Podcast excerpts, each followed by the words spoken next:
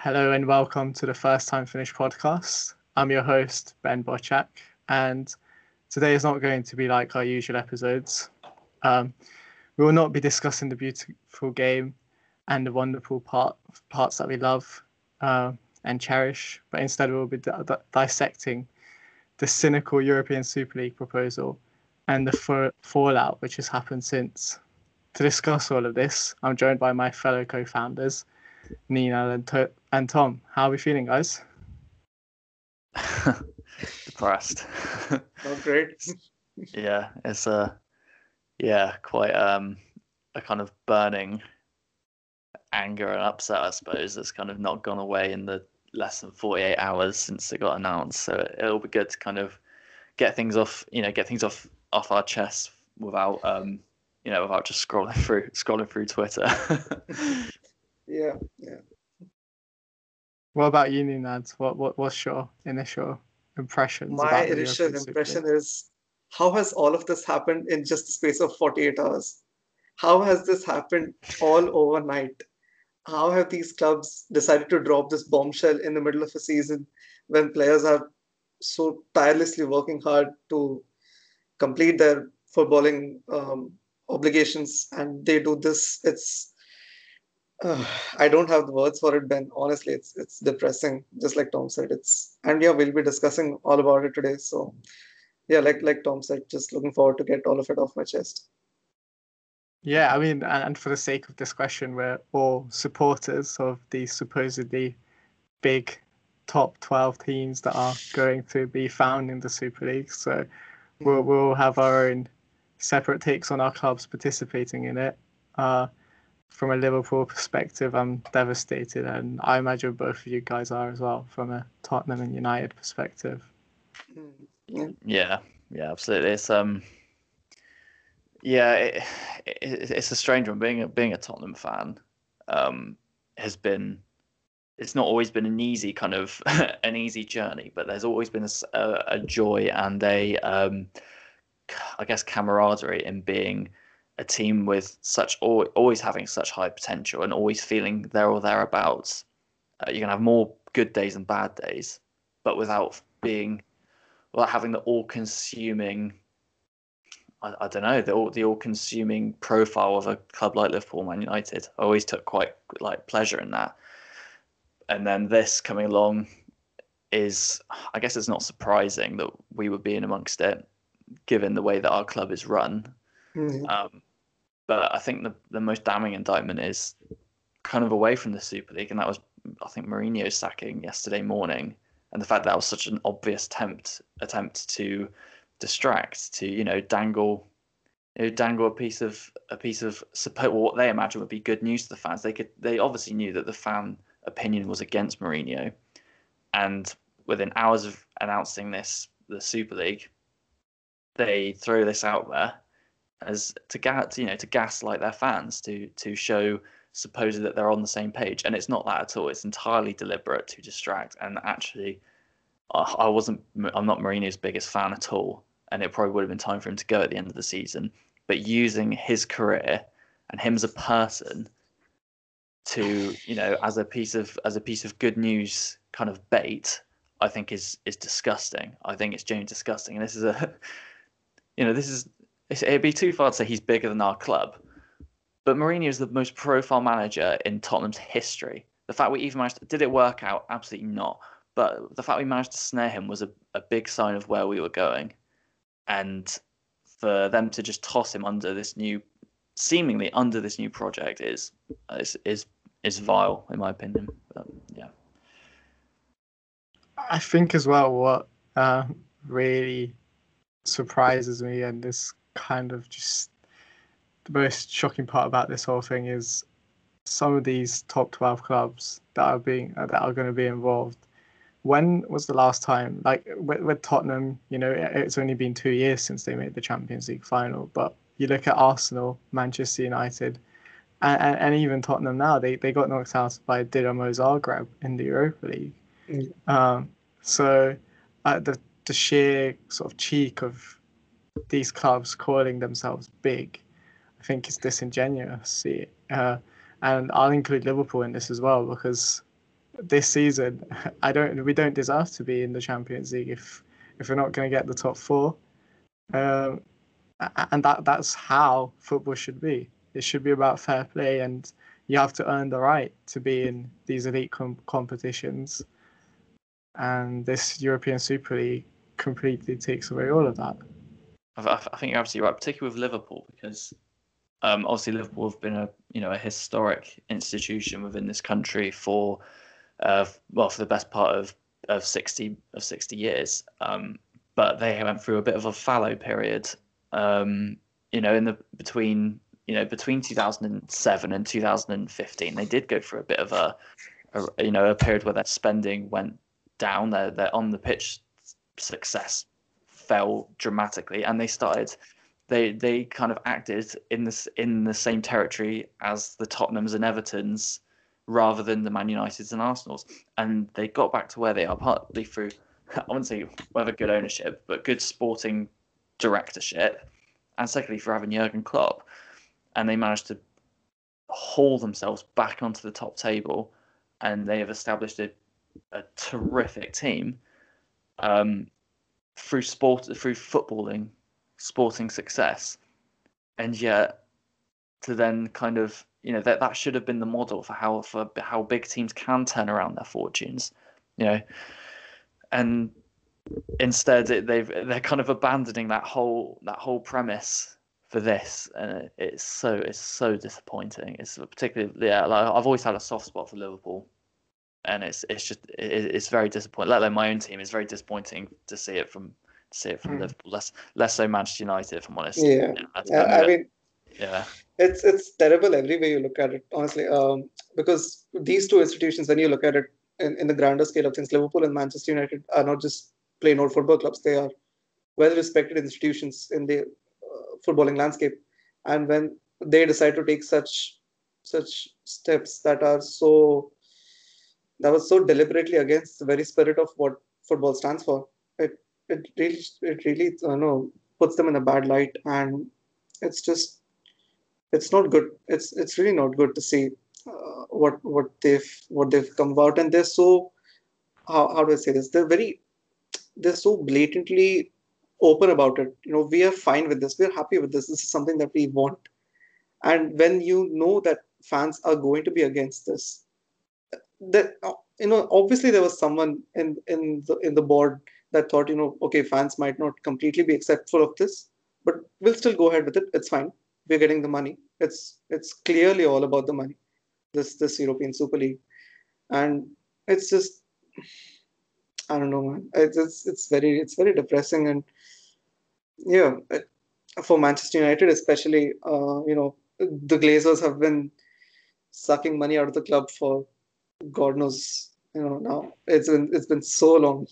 Uh, has been well documented their their fractured relationship with with the fans, and that somehow has you know still kept uh, the club going because Manchester United are Manchester United. We are still one of the biggest brands in world football, and you know it's uh, when when when someone like Joe Glazer comes out and he is one of the top three. I think he's one of the top three uh, people under working under Perez, isn't it? He's so Perez is the chairman of the new Super League, and Joe Glazer is one of the other vice chairman alongside Agnelli and uh, Stan Kroenke. Stan Kroenke. John W. Yeah. John W. Henry.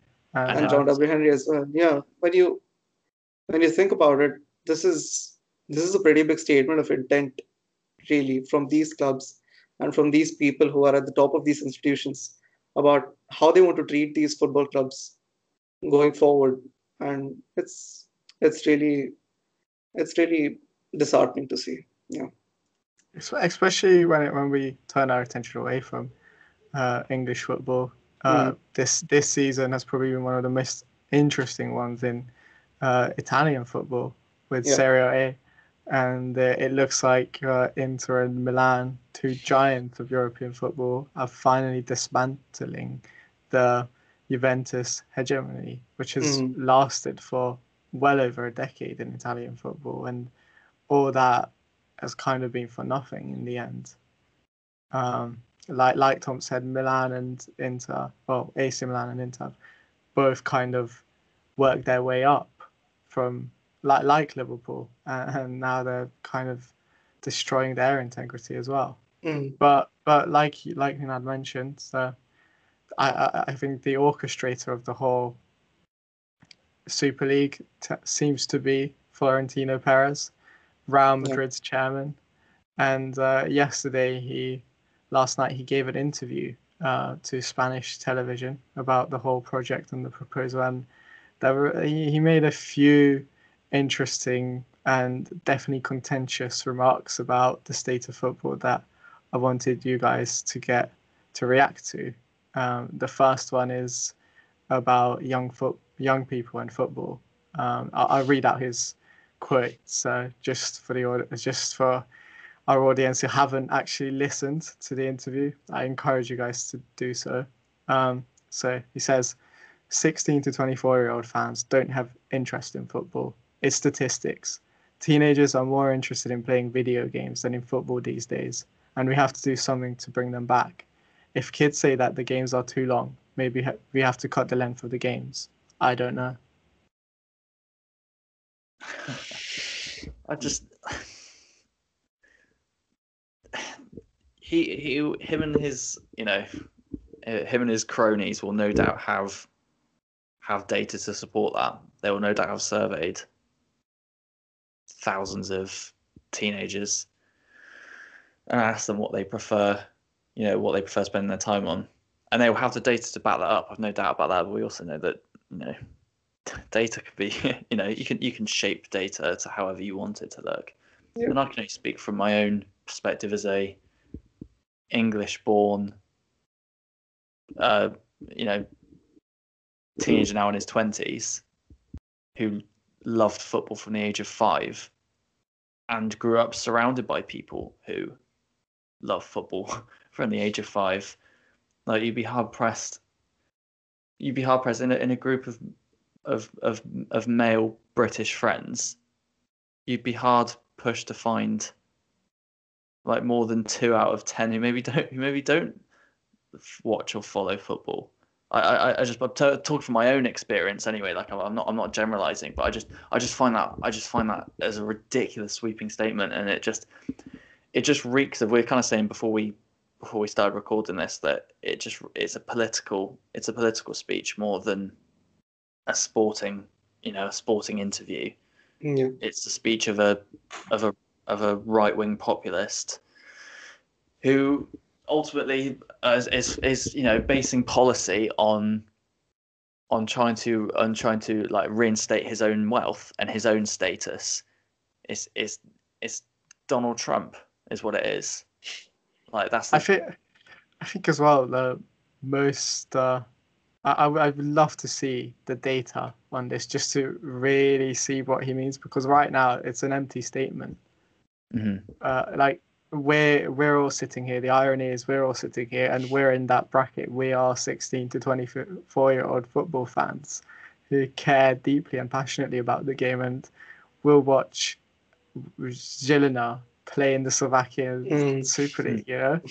uh, so eh, it's very ironic that he says this because in, in our experience, that's that's not the case. And uh, to sort of challenge that as well, like when has football held like a huge interest? Like I think football is one of those sports that has a lot of interest, but it it won't always interest everybody.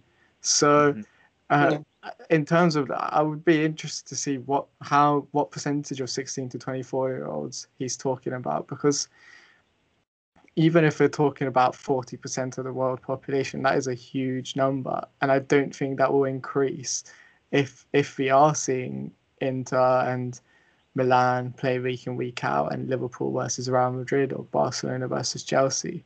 Uh, I, I just don't think uh, you can make an argument that that will be the case. Maybe there will be some neutrals who will tune in, but there's going to be a lot of fans, uh, core, deeply passionate fans about the game who are going to be completely turned away by this proposal and concept. Yeah, absolutely. I mean, what what Tom said there, you know, is is absolutely true. You can you can talk about numbers all you want, and you can shape them to look any way you like, really. I mean, these numbers are, like you say, they're an empty case without context. We really don't know where this where these numbers are from. Which which countries has he surveyed? Which countries have they looked into? We don't really know that. We just know that okay, forty percent of so and so people are uninterested in football apparently which is which is I, I just made that number up. he yeah, yeah. He, he didn't give any figures about it. No, and, yeah, and, and, and like you said, that's the thing. He could have he could have looked at a country maybe like America, mm. where football yeah. is growing.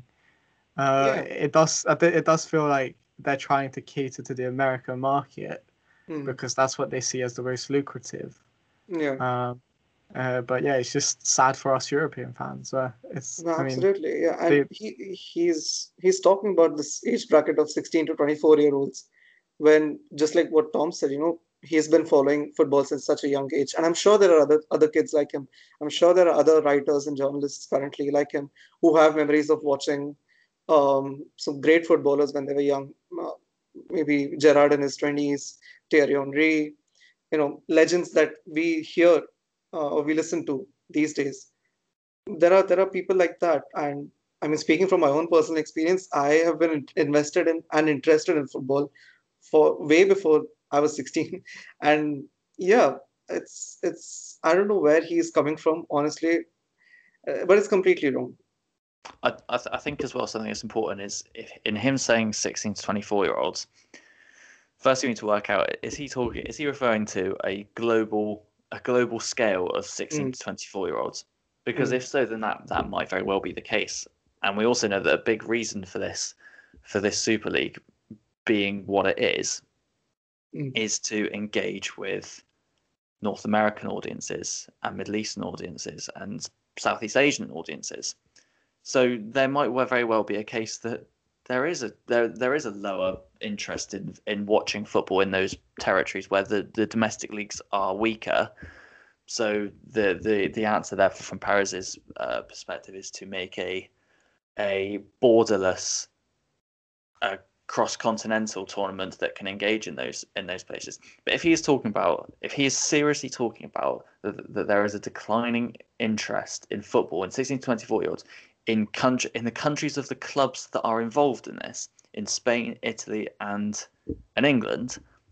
I'm so, I just I just can't believe that. I ha, like I don't I don't care what days he has in front of him. I just cannot believe that that is true. I, I, just, I, just, I just don't buy uh, it.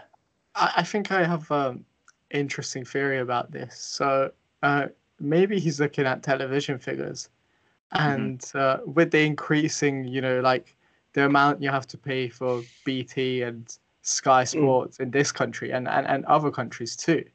You have mm. to pay a lot of TV money to watch these games. And, and I think people our generation are not watching these games on the television. We're watching them on illegal live streams, let's be honest. Yeah. and I think maybe yeah. maybe those figures reflect that because we're as young people, we're not, you know, we don't have all the money in the world and football has kind of become increasingly uh, out of our reach, and we're turning towards um, Total tech and uh, all these other Don't name any ways to watch the game. Yeah, yeah. I won't. I won't give away our our favorite version. but uh, yeah, so we're we're increasingly turning towards these live stream sites yeah. to watch games. I personally yeah. don't pay for, subscription for any of the TV channels. I've, uh, I, I, I think as well that you have to you have to remember that these he's given this interview, so the headline the headline is that they're making the Super League, and he's gone this interview to give to give reasons, supposed reasons for them doing it, which we'll, we'll I know we'll, we'll name some we'll go into some more in a, in a minute, but we're not looking at this as a this isn't this isn't someone who's looking at, uh, at societal issues and going okay so i'm looking at the landscape and seeing that interest in football amongst 16 to 24 year olds is declining. Um, uh, that's one reason. And and going through other reasons and then coming to the conclusion so what is the solution? We're going to make super league um, like fund, funding in the lower leagues is is is not we need more funding for the lower leagues what what are we going to do about it? We're going to make the Super League. That's not the case. They are they have come up with this for their for their their sole their you know their own greed, and they are now working backwards to give these reasons to satisfy whatever people whatever small fraction of the population actually believe them like they they have not come to they have not created the super league to satisfy these so-called issues they are creating they are naming these they are they're giving these as reasons for them doing it and it's it's bullshit. I'm sorry it's absolutely it's rubbish. It's it, it's just it's ticking off. They're, they're, not, they're not even related. I do not believe they're even related. No absolutely. I think the whole thing is just it's just bizarre. Like he he he he, he makes this comment about 16 to 24 year old fans but he doesn't really address the the, the issue uh, like the core of the issue really. And that is that 16 to 24 year olds are turning away from television. Uh, we don't tend to watch tv in the first place. We're watching our entertainment through other sources. And he hasn't talked about any of this how he's going to tackle this. Instead he's come up with this concept that oh we're just going to have you know Inter Milan play Real Madrid and Barcelona week in week out, and that's going to get young people interested. When the the reality is, I don't think it will. If it's going to continue to be on traditional media, and even if there is a subscription system, I can't see people paying uh, however however much that money will be. I, I can't see people that many people our age being able to afford it. Yeah, and you have, I mean, it's really surprising that they actually thought this through and came to the conclusion that this is the best way to go forward. Because, you know, what he said was when you have no income other than television, you say that the solution is to make more attractive matches that fans from all over the world can see with all the big clubs. And we came to the conclusion that if instead of having a Champions League, if we have a Super League, we would be able to alleviate what we have lost.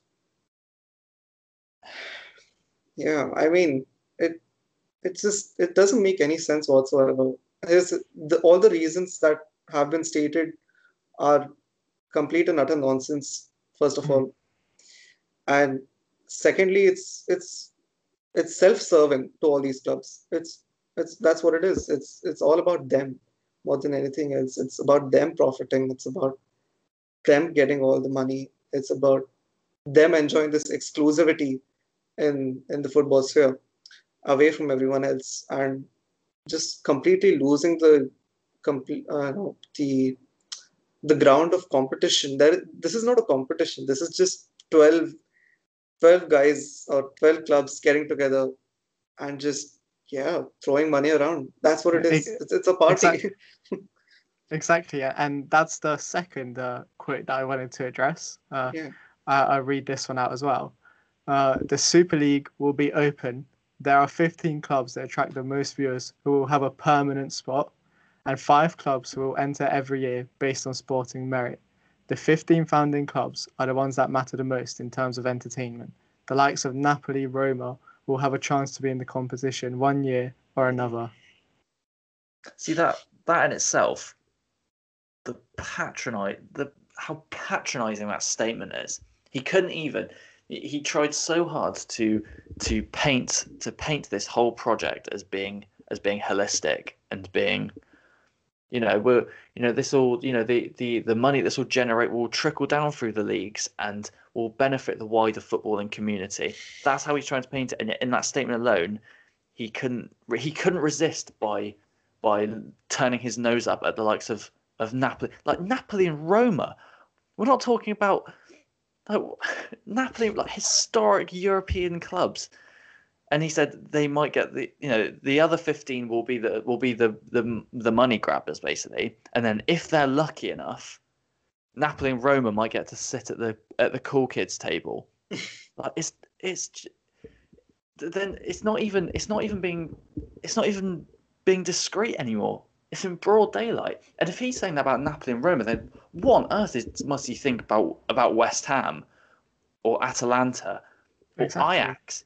Well, like, exactly. I, I think Ajax and Sevilla are the two clubs that I would like to draw attention to because, yeah. first of all, Sevilla have won more European trophies mm. in the last decade than Tottenham and Arsenal combined in their entire history. Yeah. so the fact that they're, I think they got a brief mention in this interview saying that, oh, you know, like Napoli and Roma, they will have the chance to enter the competition one year or another based on sporting merit. But th- there's been no outline for how that sporting merit will work. Mm-hmm. And I mean, it's inherently unfair to have these 15 clubs in this competition just based on the fact that they will.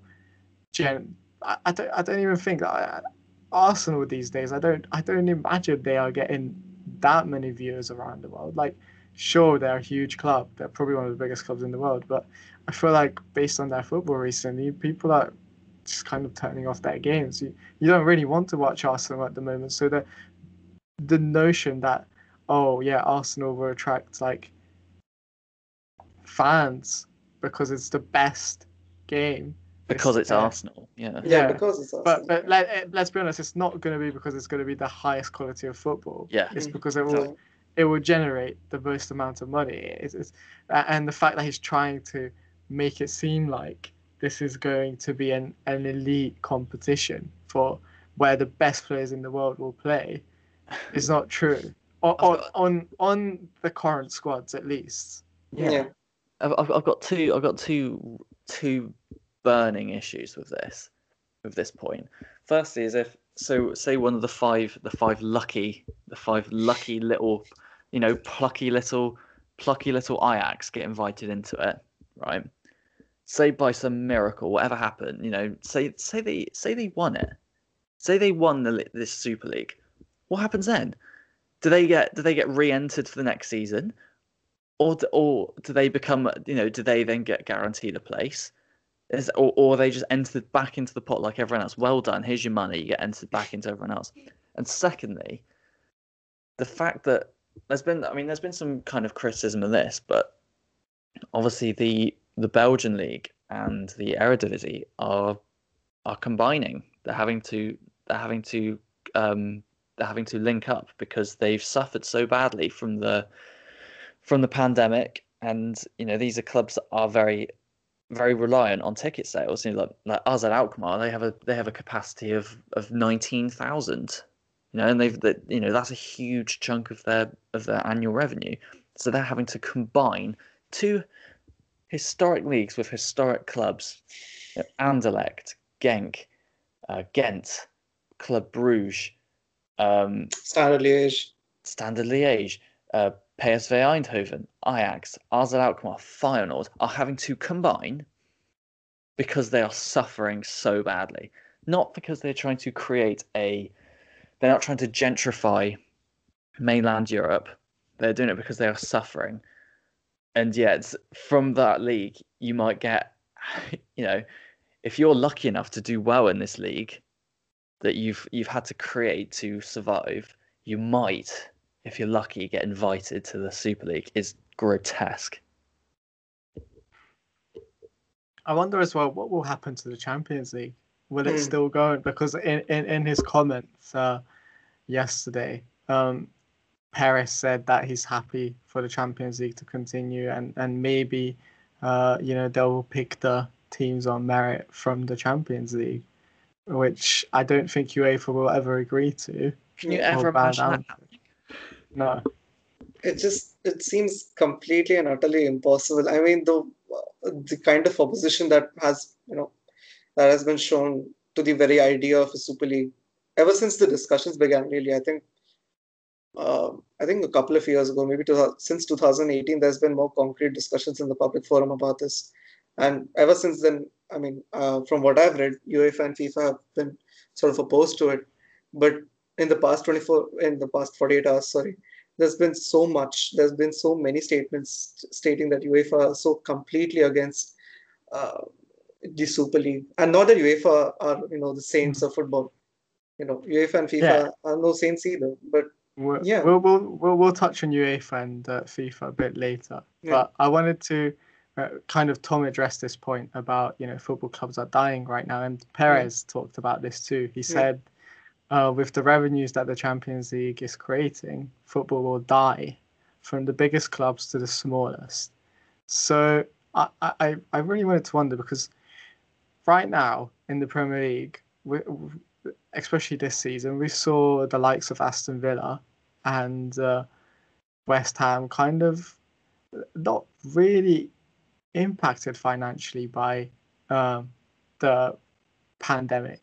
They've, you know, they've still been able to spend and uh, invest their money, and uh, on the other end, you see, uh, you know, the likes of Liverpool uh, who were literally tr- counting their pennies to try and buy a centre back in January, and Real Madrid likewise couldn't spend anything this summer.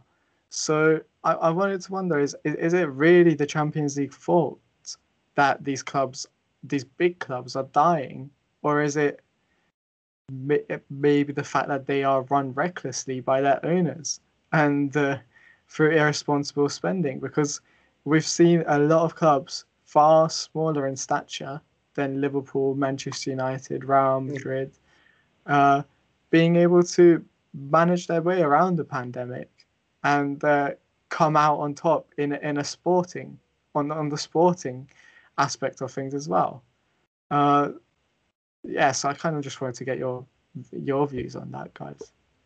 I, the I'm I'm sure I'm sure the likes of of Bolton and Portsmouth and Wigan, who was saved by the skin of their teeth,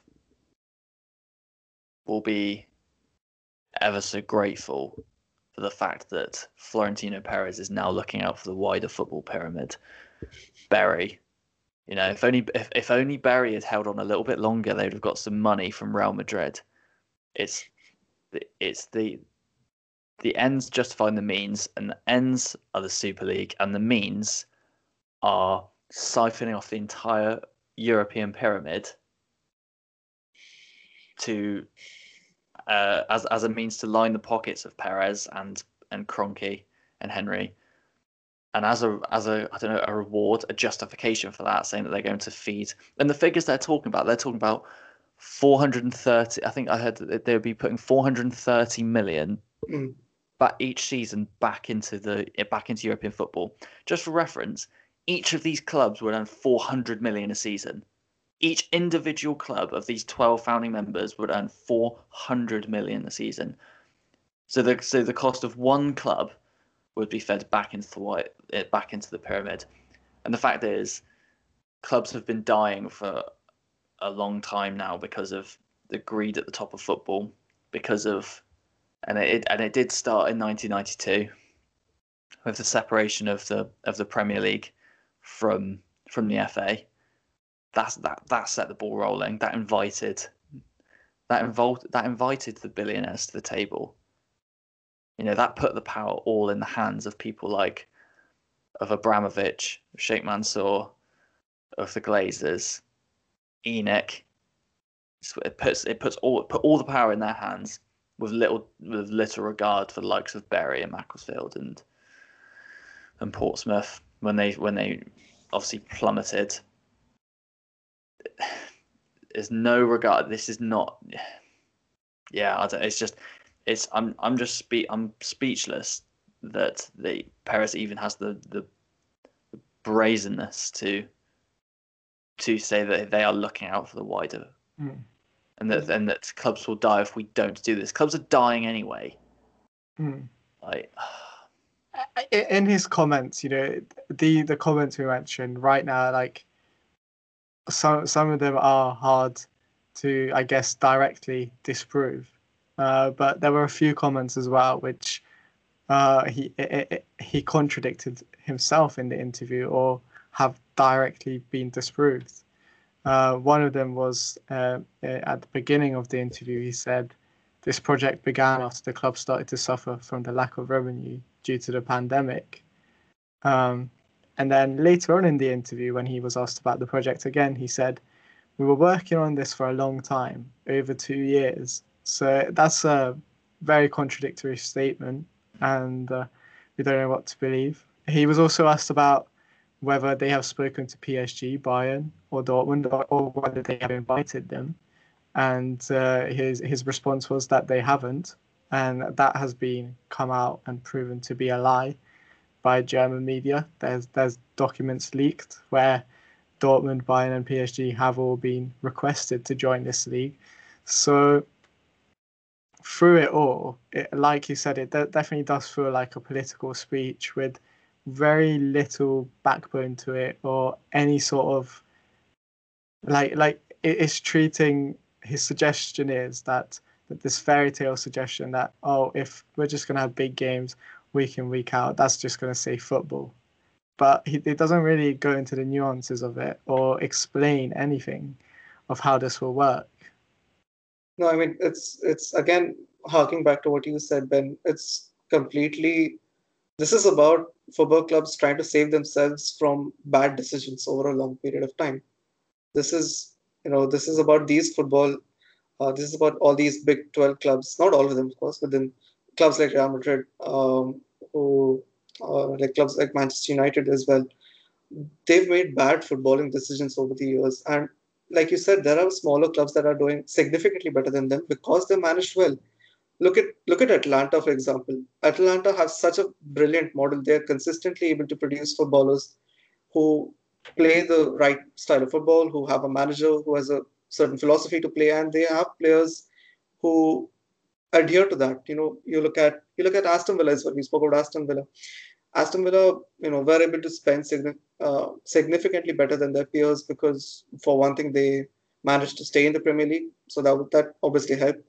But you still have to make good footballing decisions in terms of your recruitment, in terms of the people that you choose to bring in, in terms of the people that you uh, make responsible for these decisions first of all and then the way that these football clubs have been run and now they're just trying to escape from their from the consequences of their bad decisions by starting this this European Super League. It's it's I mean yeah I, I honestly that that's another reason why it's just disappointing to see. Yeah.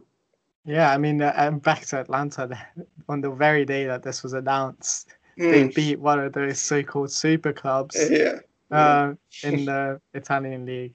But yeah, you're right. I think uh, like when Perez was speaking, uh, I think uh, one of the biggest sort of signs that he was using this as sort of self-service is mm. he at the end of the interview he started talking about Real Madrid signing Erling Haaland and Mbappe, uh, and on when literally he began the interview saying that Real Madrid's finances are in a dire state, and yet 50 minutes after he said that fact and he talked about how Real Madrid are struggling financially, he's talking about spending hundreds of millions of pounds on Kylian Mbappe and hinting to the Madrid fans that you know they're going to do their best or they're going to try and lure him to the club. Yeah, of course it's and you know, th- this is the same club that also spent 130 million on Eden Hazard, a 29 year old Eden Hazard.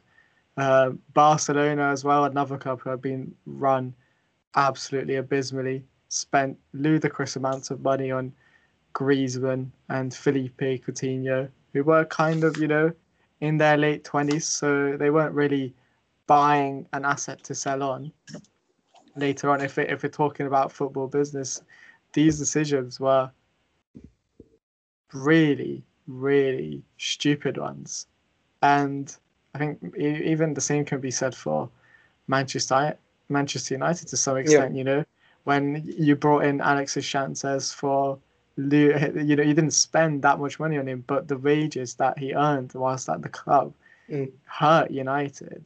Big time, yeah.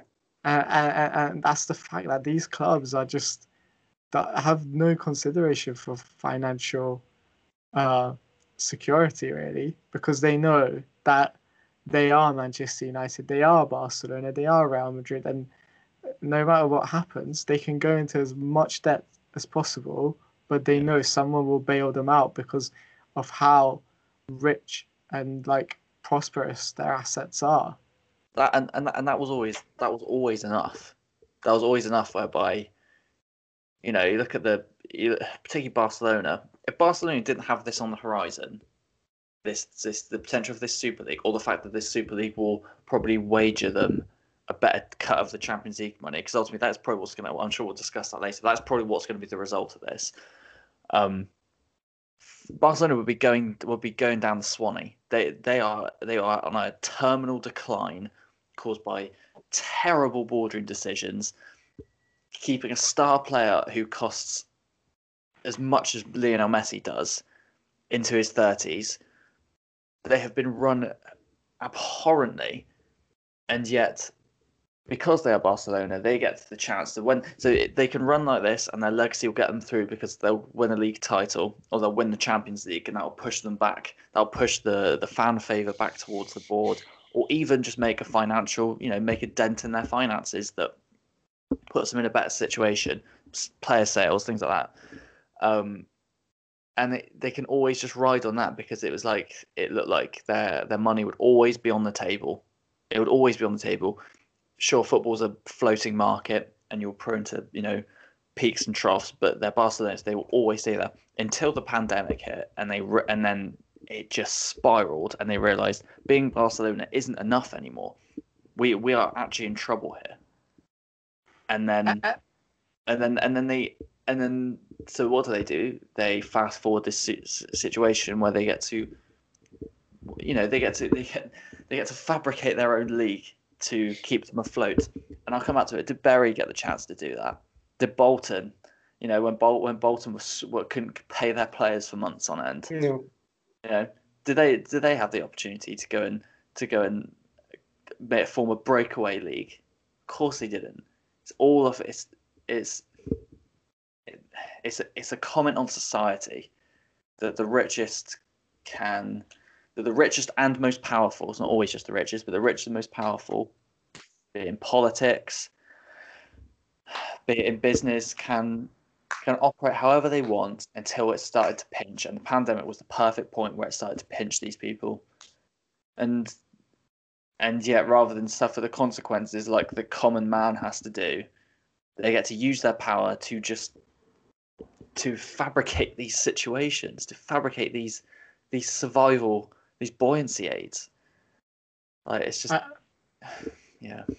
I think the sad, sad thing is, is that, in my personal opinion, I think we were kind of entering towards an interesting chapter in football history before the European Super League because we were seeing the giants uh, like Real Madrid and Barcelona out, uh, you know, being outspent by the likes of Aston Villa and Leeds United, and I think it was was becoming an an interesting period. You know, AC Milan and Inter Milan were kind of regaining their, well, still are regaining their power in the Italian league, and you have the likes of Atalanta, uh, uh, even the likes of Brentford in a lower level, showing that you can have a successfully run business.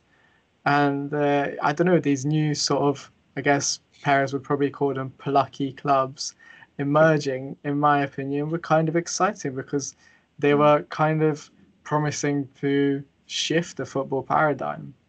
Yeah. And all that, in my opinion, right now with this European Super League is at a threat and uh, kind of being pushed into the mud. But I wanted to get your thoughts on, you know, UEFA and FIFA have been very uh, vocally active over the past couple of days since this announcement. They were the UEFA was actually the first, I think, to make a statement about the European Super League before the 12 big teams did. And I, I kind of wanted to get your thoughts on how much do you think this is UEFA and FIFA's fault equally for not really doing that much in terms of I, I, I don't know how, what to say catering I suppose to these big clubs or I think it's by, more about the reg- by, regulation, probably. Yeah, regulations, and by suggesting that uh, that their new proposal for the Champions League is also a, a really, really, a ridiculous format that yeah. is, in, in a way, just the lesser of two evils out of this new European Super League proposal. Uh, so I guess what are your thoughts on the 36 team format that Champions League is uh, promoted, which will also include um, to uh, I think four teams, if I'm correct, yeah, who will be able to. Yeah. F- four teams who will be able to enter based on their club coefficient rankings and not on where they finished or how they bef- uh, whether they won the Europa League or the Champions League or how they where they finished in their domestic leagues. That I think that's the, the Swiss model, isn't that's what they're calling. That's what they're calling it. Yeah, yeah. yeah. I mean, what what is there to say really? I mean, you've said it there, Ben. It's it's sort of it's become the uh, the lesser of two evils, even though you don't want it to be. Um, I think UEFA are UEFA and FIFA are collectively just as accountable for the for, to lead to such a situation coming up because just imagine the very fact that these football clubs could so blatantly uh, the very thought of such a league coming to their minds and you know thinking that okay we can just break away from UEFA and FIFA it's going to be fine no worries. We will find a financer and they have JP Morgan's financing the Super League and it's going to be completely fine we don't need to rely on these institutions to help us find a solution we just make our own way we'll fabricate our own Super League to serve our own interests and it's I think it's a bigger bigger indictment of the respect that these institutions hold um, when it comes to these bigger clubs, these these these 12 bigger clubs. And yeah, definitely they've they've played a massive part in in, in the formation of this uh, breakaway league. And the new Champions League format is it's not great. It's it's more games for players to play when there's already so much during the football in Canada, and especially when you think about the effect of play on players uh, physique and fatigue after a pandemic affected year, in which a lot of them had, have had to play games week in, week out. I mean, Bruno Fernandes played his 50th game for Manchester United against. Uh, uh, yeah. He, injuries have skyrocketed this yeah. season. Yeah, it's, it's, and, and I think it's important to note that, you know, UEFA are not that sort of, um, are not free of guilt or mm. blame in this regard because in a lot of ways I think they have precipitated this climate and they they've had plenty of corruption cases uh, throughout the years and over the years and you know the, the the Qatar World Cup in itself is a contentious issue and I think that's the sad thing because at the end of the day we have two of these warring parties who are almost as bad as each other in a way. Yeah. One one perhaps just has a more insidious model than the other, but both models are pretty dire in their proposals and and what what is missing is the fan voice the fan representation because at the end of the day i think whatever compromise these two parties will come to it, it, i don't for right now i fail to see how it will benefit your average football fan. Yeah, there's there's no there was no um there's no all agreeing uh, kind of outcome to this. Either the the Super League is formed and it crushes football as we know it, or or it isn't formed, and UEFA are backed into a corner where mm. they where they compromise. In which case, it's likely that the, these teams negotiate a, a much bigger slice of the of the money that's generated through the Champions League, which in itself might be a bit more of a long term, might be a bit more of a long term effect than the, the, the kind of the uh, the kind of wrecking ball that the Super League is. But that too will have a a crushing effect on everything beneath it too. Or like, like there, there's no, there's nothing good. There's no good outcome from this. The fact that this has got this far, yeah. that they've signed the statement of intent, whether it is genuine, because who knows? This could all, this could all just be a ruse. It could all just be a power play by these teams to assert just how powerful they think they are, and it's worked because they are mm. that powerful. It's not. Yeah. It, it, these aren't clubs that are thinking. You know, these aren't. You know, we kind of laugh about why Tottenham and Arsenal win it, but these aren't clubs that are, you know, kind of pushing it, pushing against the, you know, pushing against UEFA, and UEFA can kind of swat them away and say, well, this, you know, we are, we are far greater than, than than you individually, and even you collectively. The fact that this has got that far shows that they they are far more powerful, and I just can't see how UEFA don't eventually bend their bend their back. And the same will be said for the for the national for the leagues as well. Like, can can Serie A seriously attract a TV a television package if Juventus, Inter, and, and Milan aren't in it? Like, mm. our, our, our broadcasters are going to want to show that. No, that's that's an interesting point. Yeah. Like, so, I guess the question remains: is what can we do as football fans? Mm. What what is there? Because right now, you know, we're we're all voicing our opinions, but it's not really being heard. Like Perez in his interview, I know it was, you know, he, he conducted that interview with a friend of his, so he was never going to be asked any controversial questions, but he didn't really address like you know the the frenzy that is on social media and and and people voicing their disregard for this all over the world. We've had you know the Jeremy Corbyn and Boris Johnson united in this issue in this country. We've had prime ministers all over the world denounce this, including from my country, Hungary. We've had Queen's royalty. Uh, literally, James Corden on um, yeah, his Saturday Night Live show uh, yeah. was talking about it, and uh, so so we have a very strong oppositional voice against this, and at the end of the day, we as fans are the ones who are putting money into the pockets of these clubs by buying their merchandise you know, paying for the TV rights, watching them play. So it's it's it's, it's hard to it's hard to gauge as well because there's the question of there's the question of what you do as a fan. Mm-hmm. Of do you do you mobilize? Do you do you reject do you reject the Super League? Do you refuse to watch it? Say they get invited. Say this all. Say this all crumbles, and the six Premier League teams come back into the Premier League as a Liverpool fan, as a Man United fan, as me as a Spurs fan, can I can I in all good faith watch my, that club again?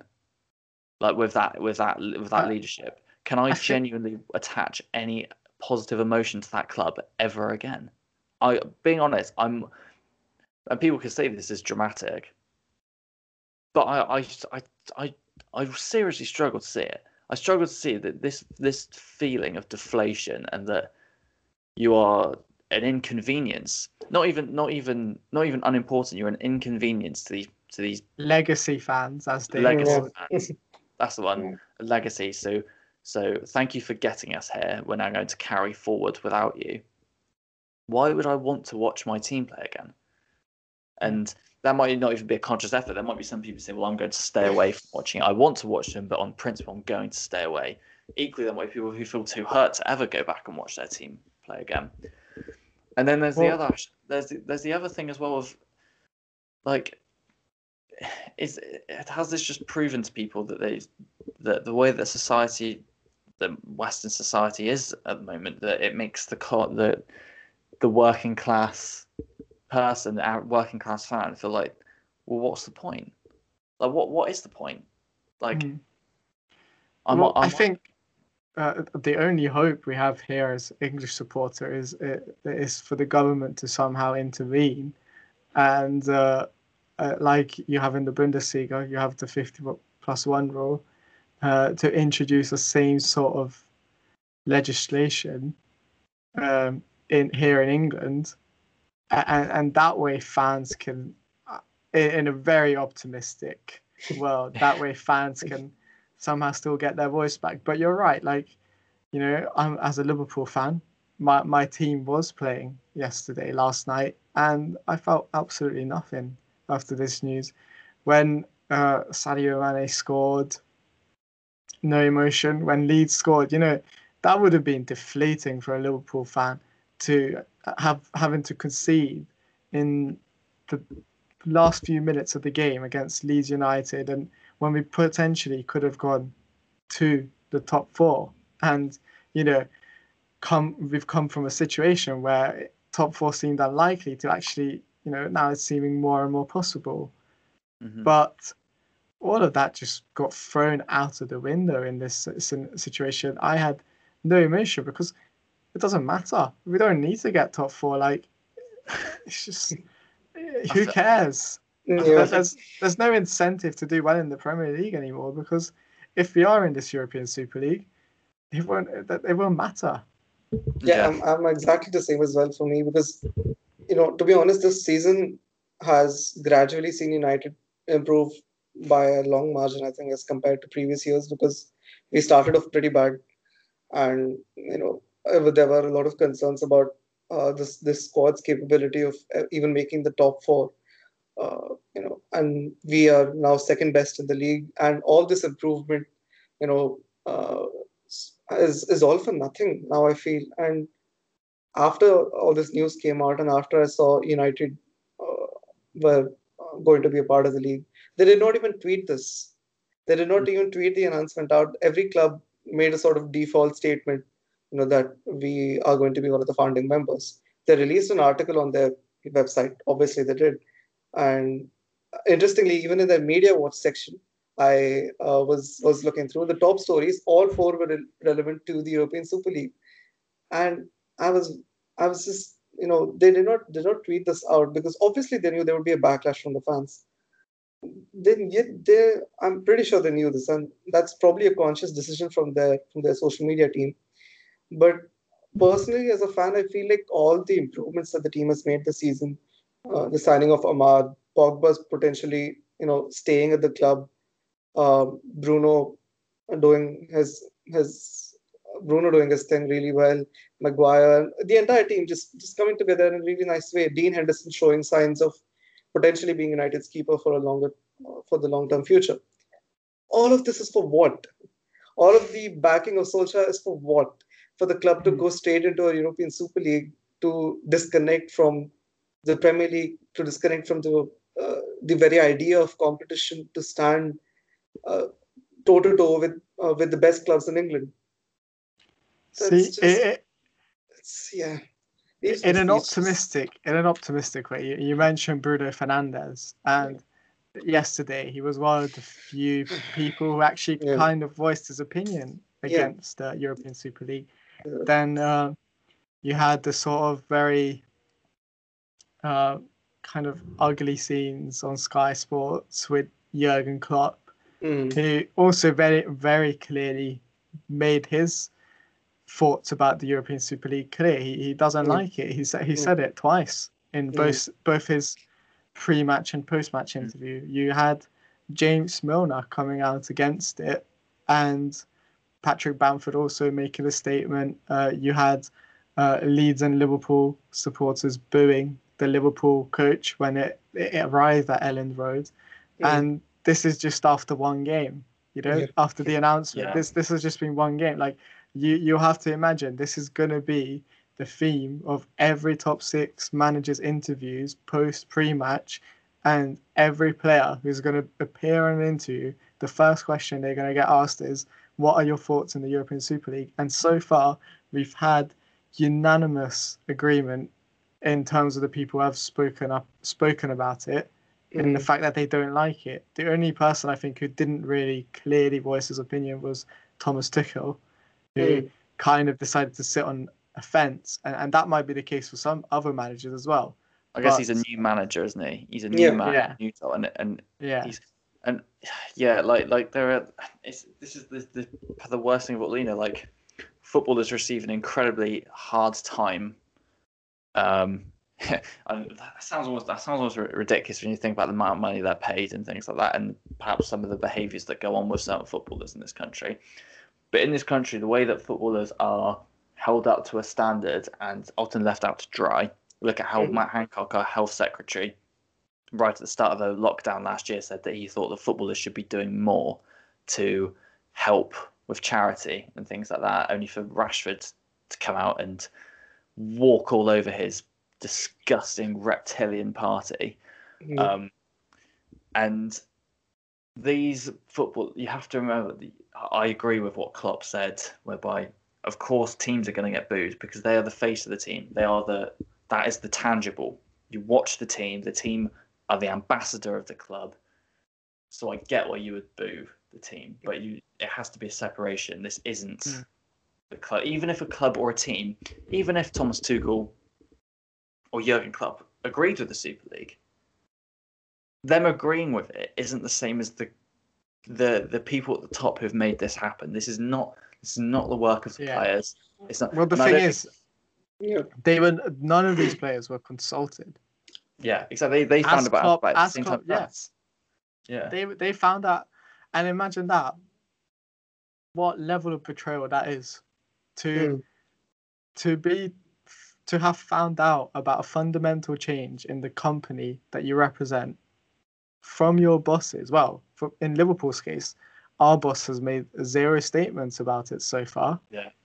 and uh, to have found out about this all in the media, all in one statement when everyone else does, I think is a huge like like players will be seething with anger inside, but because of commercial, you know, that and, and all those reasons or contractual obligations, they cannot really make really speak their minds about it.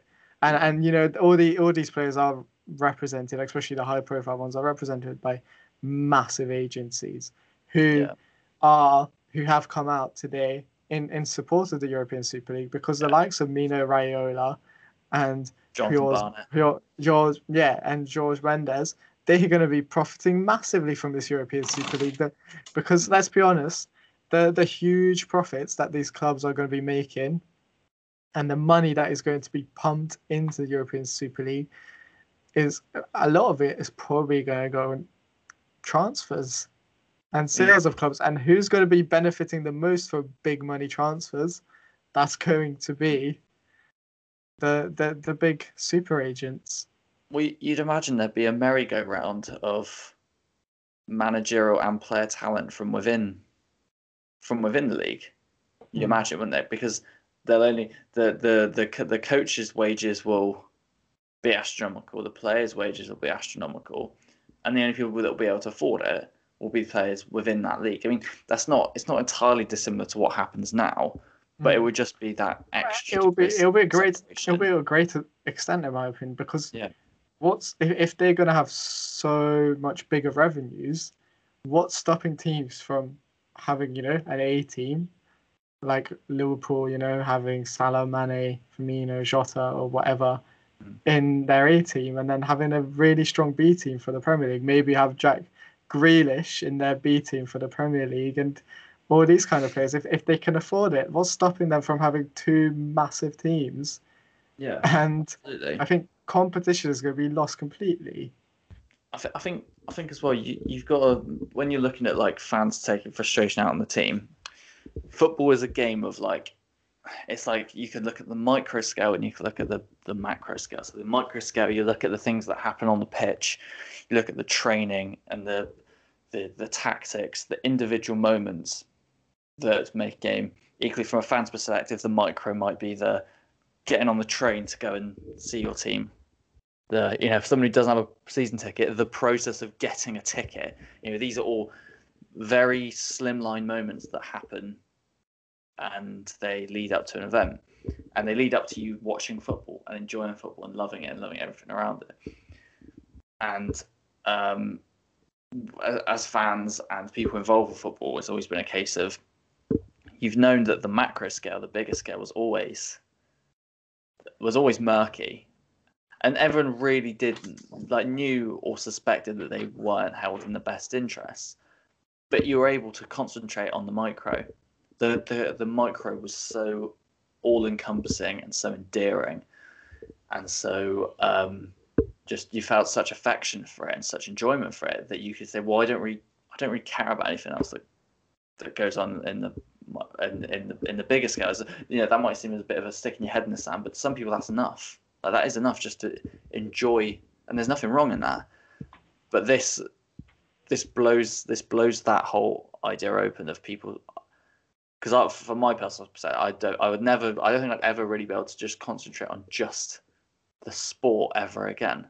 I feel like the the finances and business and the stakeholders involved with it are now so c- clearly so integral from the bottom up and top down that I don't think I would ever be able to just go, well, I don't like who runs my club, but I'm just going to watch this game because I want to watch.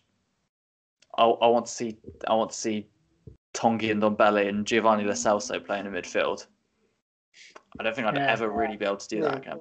It's hard to disassociate yourself from uh, the owners now, and uh, you know we haven't really even addressed the whole thing about UEFA banning players and all that nonsense because I don't. Let's be honest, we're all in agreement that's not going to happen. No, gonna happen. Yeah. And yeah. and uh, yeah, I think well, what we can do as fans is I, I don't want to give up on the beautiful game, and I think there are still aspects to it, but that, that we can love. And on a on a lower level, I think this is an opportunity for us fans who are kind of you know disillusioned with the top teams to to maybe find a, a new team. As cynical as that sounds, but you know this announcement is cynical in itself, but. Yeah uh, maybe we can find other ways to kind of love the beautiful game.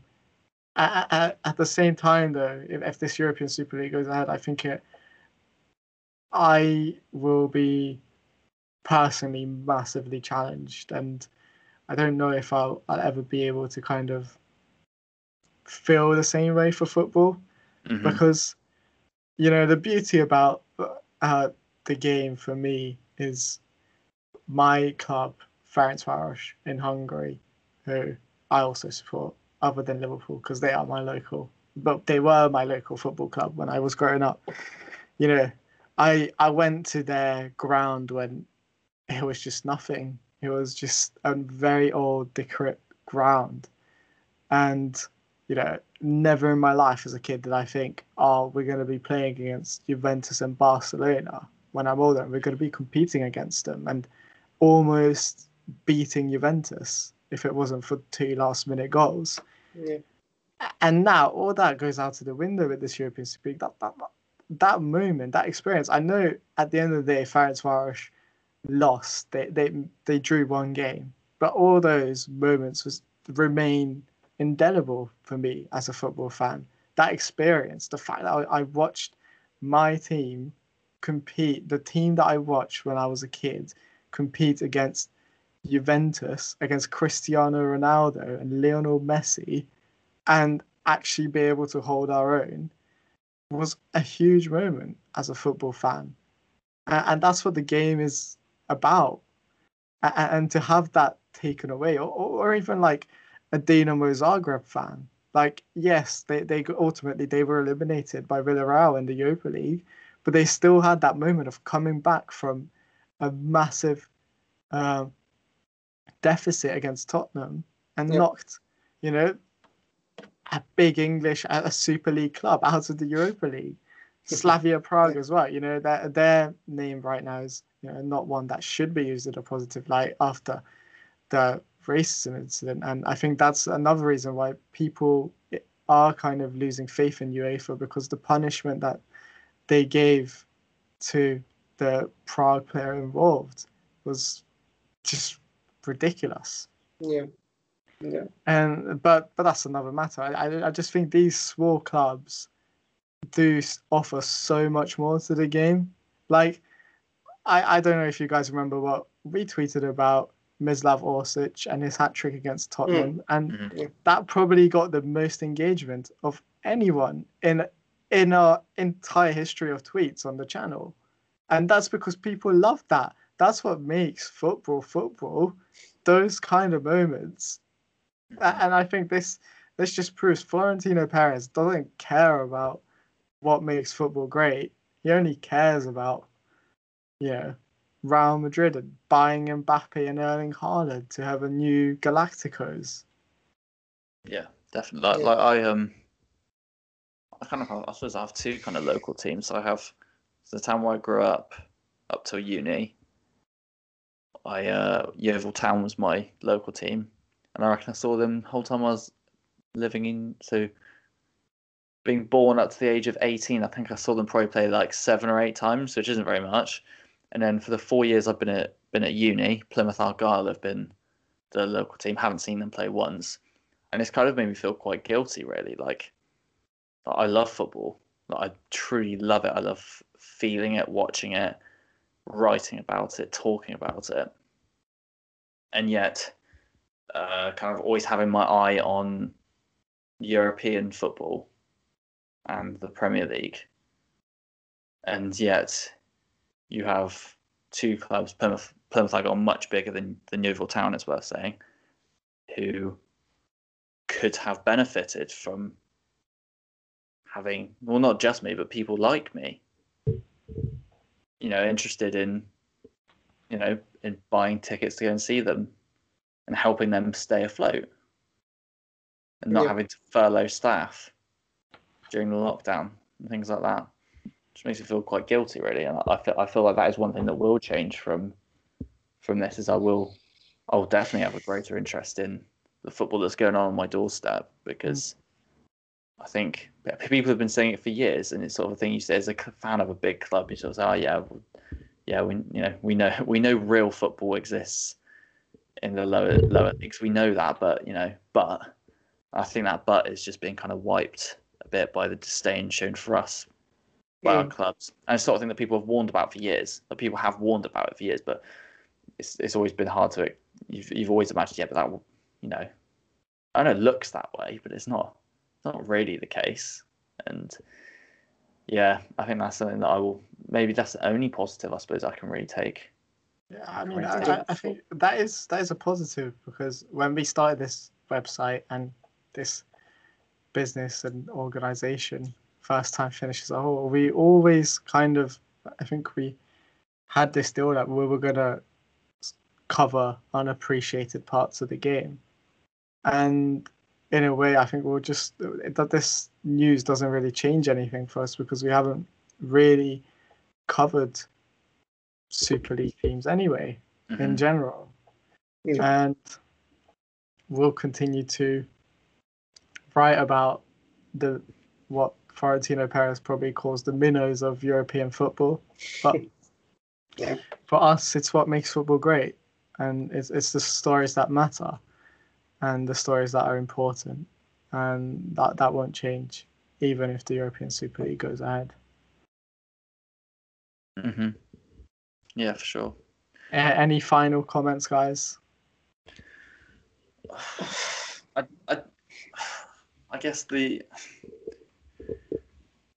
I guess kind of the only thing I kind of wanted to add was just about how I think I just think the pride, the the money in football has just. We always knew it would eventually kind of swallow itself whole. Eventually, it would just get too. It would just become too burgeoning, and I hope if there is any kind of, it's very unlikely, but if there is any kind of kickback from this, or there is any kind of regulation that comes in, I just hope it makes football more for the for the average person again. You know, like Florentino Perez can say about sixteen to twenty four year olds aren't interested in football. Well, how about stop stop clubs such as Arsenal charging four figure sums for a season ticket when you can go watch you can get a season ticket at Dortmund for or you can become a member at Dortmund for 110 pounds a season whereas at Arsenal it's it's it's over over over a grand a season and even then you're not guaranteed to even get on the waiting list so that needs to like needs to change because if you're really if you're really interested about engaging people in football you can't price you can't charge people 100 pound for a shirt for four shirts a season Mm. like it's I think that, Yeah. that's a, that's a good point because I think this announcement has really hit home Hmm. for a lot of fans who have kind of been oblivious to these things. But Yeah. now there is room for revolution. There's going to be mass protests. And I, I I think as well because I think people have been oblivious, but because they've always felt that the money they spent would be going to the team, you felt that your your sixty to hundred pounds you spent on a shirt was going towards helping your team that you love. But this Buying is just showing that money. Exactly Buying in, a, in a kind of roundabout way you're you're contributing to your club rather than just it's not just that you like the product that you're buying not just you're buying a ticket because you just love the, watching football you, you're part of something but when you realize that you're maybe the part you play in something means nothing to the people who own it, Mm. then I think that might make people reevaluate. Well, I mean, certainly made me reevaluate. Yeah, I, I I honestly feel the same way too. Um, I think in the grander scale of things, this should serve as a learning lesson for everybody, not just football clubs. Uh, it should serve as a learning lesson for pretty much everyone invested in football that these things can happen. And like Tom said, we are becoming, we've sort of become even more uh, informed of how things work in terms of where our money spent goes into supporting our football clubs and how they are sort of reinvesting that back into the club and everything that goes with it.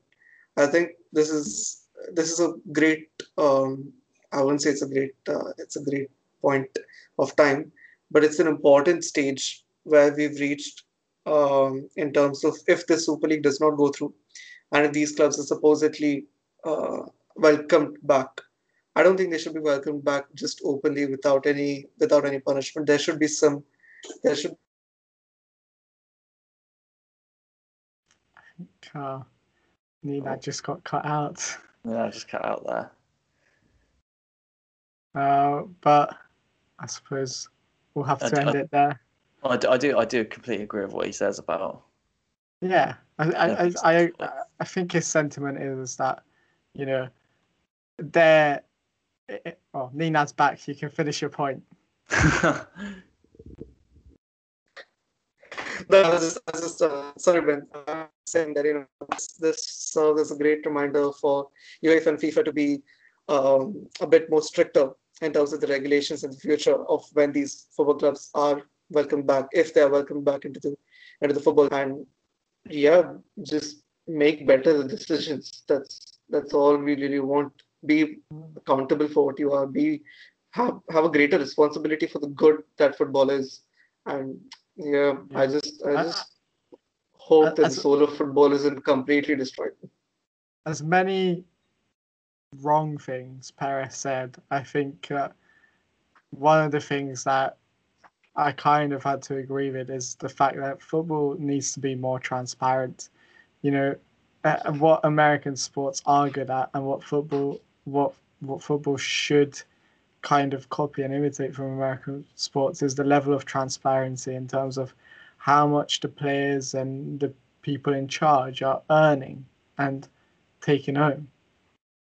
And Yeah. I, at that level of transparency, I think needs to be like made in all of European institutions, and not just football clubs, but the FA, the Spanish Association, UEFA, FIFA, every single organization should have should be transparent, and that's just the start. Uh, I think there should be. I think there there it's no coincidence that German clubs are the ones who are not joining this European Super League, and it's because they have a system where fans still have a voice, and uh, I think if if there is still a possible way out of this, it should be uh, a sort of approach to make that a global thing around the world. Mhm. But yeah, that those are my final thoughts. And uh, if you've managed to, you know, listen to our sort of incoherent rambles about everything that's going on in the European Super League, uh, we thank you for that. And uh, yeah, just if you if you feel like you want to continue reading about the beautiful game, make sure you check out our website or at firsttimefinish.co.uk or or our Twitter account as well at first time finish where we continue to post uh, about the beautiful game in its purest form i would say uh, but yeah thanks Ninad and tom for being part of it and thank you all Yeah. Cheers, man.